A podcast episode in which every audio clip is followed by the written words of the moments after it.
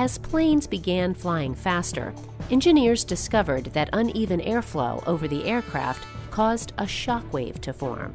But how do you study a plane moving at transonic speeds? This is Innovation Now, bringing you stories of revolutionary ideas, emerging technologies, and the people behind the concepts that shape the future.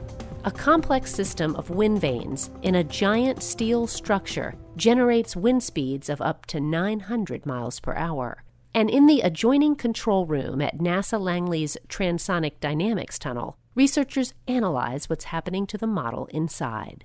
In continuous operation for more than half a century, the aerodynamics affecting hundreds of aircraft and space shuttle models have been tested here. But this tunnel isn't just part of Langley's past the TDT hosted a 10 foot model of the world's most powerful rocket, the Space Launch System.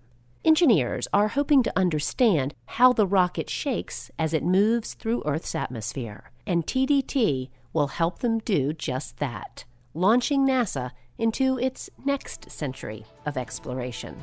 For Innovation Now, I'm Jennifer Pulley. Innovation Now is produced by the National Institute of Aerospace through collaboration with NASA and is distributed by WHRV. Visit us online at innovationnow.us.